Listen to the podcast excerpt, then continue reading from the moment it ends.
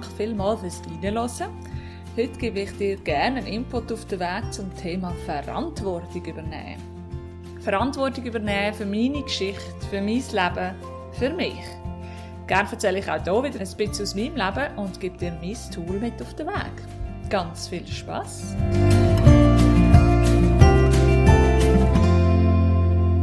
Ich übernehme Verantwortung für mich und mein Leben. Wie tönt der Satz für dich? Ist er vertraut? Fühlst du Ablehnung?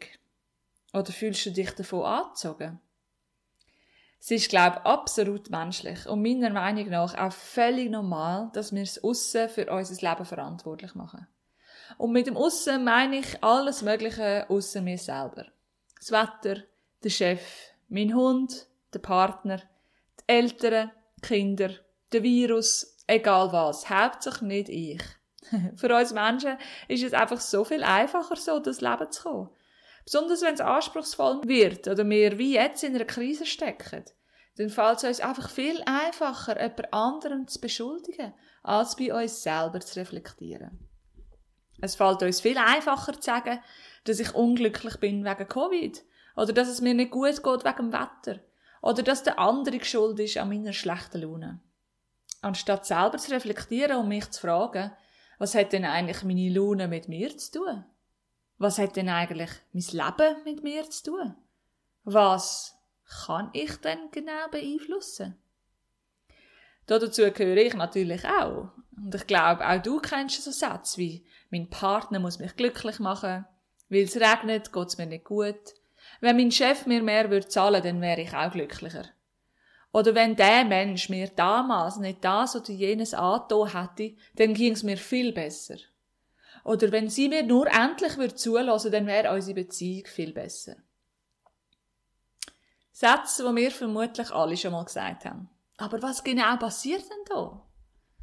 Wenn wir sagen, mein Partner muss mich glücklich machen, dann heißt das, dass er mir etwas schuldig ist.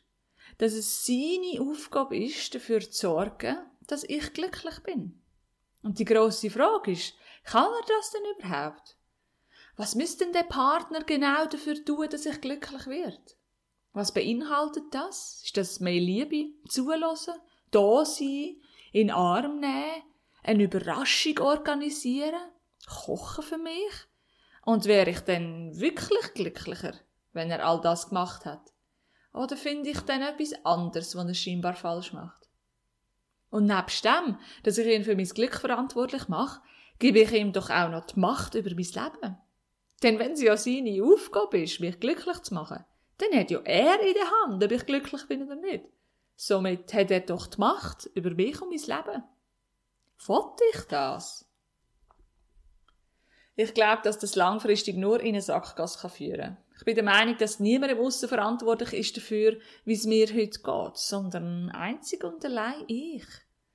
Und das betrifft auch Erlebnisse aus der Vergangenheit. An denen haben wir uns manchmal so gern fest. Manchmal sehen wir uns als Opfer von unserer eigenen Geschichte. Aber auch das kann ich beeinflussen.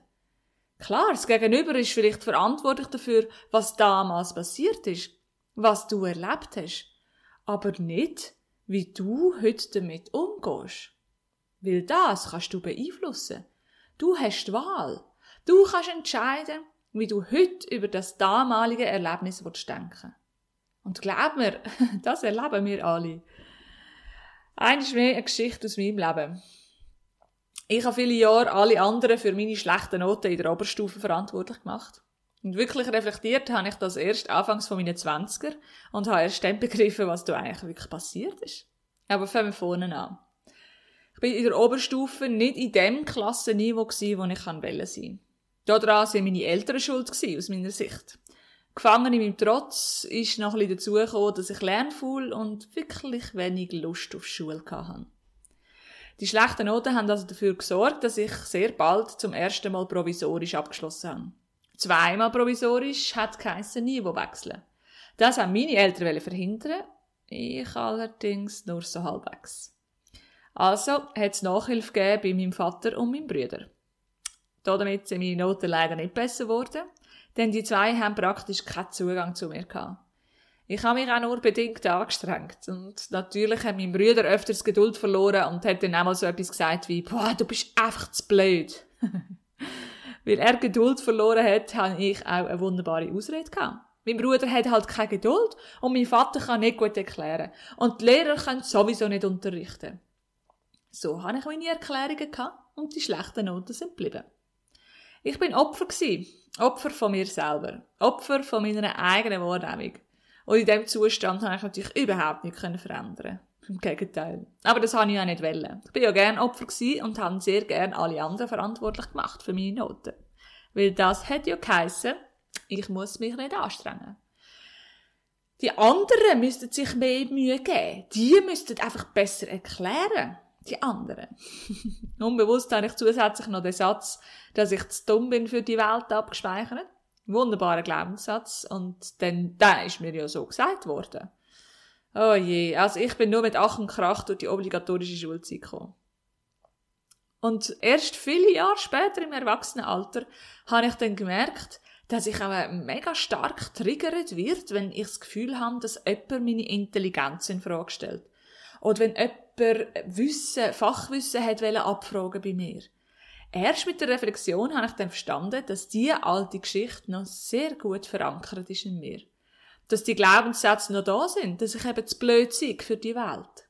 Jahrelang habe ich mich also unbewusst daran festgehalten, dass alle anderen schuld sind und ich eben zu blöd bin für die Welt. Also habe ich angefangen, mich damit auseinanderzusetzen und habe sehr schnell gemerkt, dass die anderen überhaupt nicht dafür können.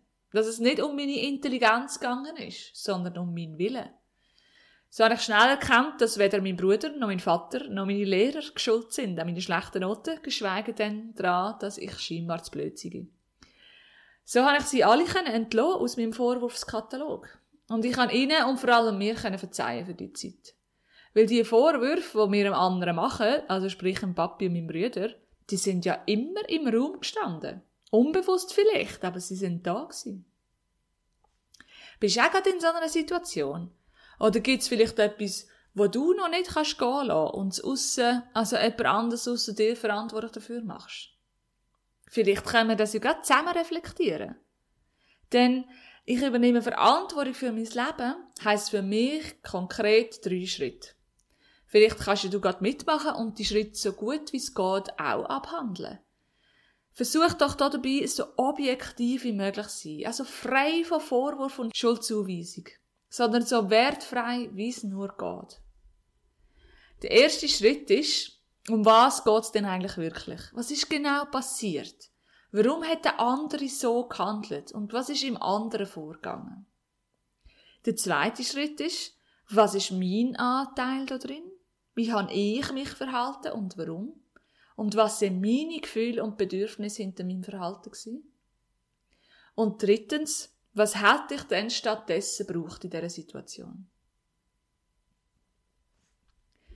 Wenn wir das einmal auf mein Beispiel anwenden von der schlechten Noten, könnte zum Beispiel die Antwort auf die erste Frage sein, um was es denn wirklich geht und was der andere bewirkt hat, so zu handeln, wie er gehandelt hat.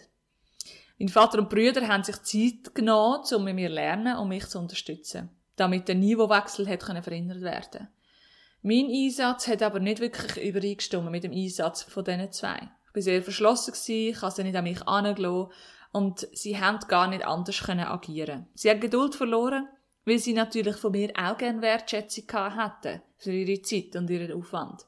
Es ist klar, dass das nur zu Auseinandersetzungen und Streiten können führen Und mein Anteil da drin, ich bin in einer Klasse wo ich mich nicht wohlgefühlt habe. Ich bin zum Teil gemobbt worden. Ich habe Noten heimgebracht, die dazu führen könnten, dass ich Niveau wechseln muss. Ich habe mich selber abgelehnt. Ich habe von außen die Ablehnung ebenfalls gefühlt und habe mich somit in meiner eigenen Ablehnung bestätigt gefühlt. Ich bin lernfaul ich hatte keine Lust Ich bin kränkt ich hätte so gerne die Klasse gewechselt. Ich habe mich nicht gesehen und nicht gehört gefühlt. Und ich habe den Schmerz in mir drin gefühlt, den ich aber irgendwie nicht benennen konnte. Und das alles hat zu dieser Rebellion geführt. Und was ich stattdessen braucht hat in dieser Situation, ich verstand heute, dass ich den anderen keine Chance gelassen habe, mir zu helfen. Ich bin selber traurig und im eigenen Schmerz gefangen gewesen. Ich habe mich selber abgelehnt und mich selber aufgegeben und habe mich bestätigt gefühlt in Ablehnung der anderen. Der Satz, ich bin zu dumm für die Welt, hat sich richtig angefühlt für mich. Stattdessen hatte ich Liebe, Verständnis und Unterstützung den anderen. Aber vor allem hatte ich Liebe, Verständnis und Unterstützung von mir selber gebraucht. Das ist ein Beispiel, wie man möglichst wertfrei und frei von Vorwürfen und Schuldzuweisung kann Und jetzt können wir damit arbeiten, weil, wie du in diesem Beispiel siehst, ist der eigene Schmerz, den ich gefühlt habe, dafür verantwortlich gewesen, wie die Geschichte geendet hat. Es ist relativ schnell klar, dass die anderen nicht schuld sind an meinen Schulnoten. Und ich habe es einfach nicht besser gewusst, wie ich mit mir hätte umgehen Und plötzlich habe ich die Möglichkeit, mich in das damalige Ich, den Teenager, hineinzuversetzen und ich empfinde Mitgefühl. Geht es dir vielleicht auch so in deiner Geschichte? Vielleicht hast du auch die Möglichkeit, dir selber näher zu kommen und dir und den anderen zu verzeihen. Denn das finde ich das Schönste daran dass wir den anderen aus unserer Geschichte loslassen können. Und das Verrückte ist, während ich die Geschichte mir immer wieder erzählt habe, wie alle anderen schuld sind, haben sie immer die Macht über mich. Und dazu kommt, dass die anderen, auf die, wo ich ja so unbewusst wütend bin, sich nicht einmal mehr wirklich erinnern an die Geschichte. Es ist einfach für mich total dramatisch gewesen. Aber beim Brüder und meinem Vater, die haben das gar nicht gewusst. Das heißt also, in Wahrheit heißt Verantwortung übernehmen, es Erlösen von mir selber. Also zusammengefasst, wenn wir verstehen, dass wir die Sicht auf ein damaliges Ereignis beeinflussen können, dann ist doch schon vieles gemacht. Probier doch einmal, deine Geschichte so zu reflektieren. So schön, dass du da bist und mir zugelassen hast. Ich würde so gerne lesen, was du dazu denkst und welche Erfahrungen du gemacht hast zu dem Thema. Du findest mich auf Facebook oder auf Instagram at Coaching. Ich bin Integralcoach und wenn ich dich unterstützen auf deinem Weg, dann melde dich so gerne bei mir. Per Mail auf meierkarin.blumen.ch oder auf meiner Homepage meierkarin.com. Bis bald wieder. Tschüss.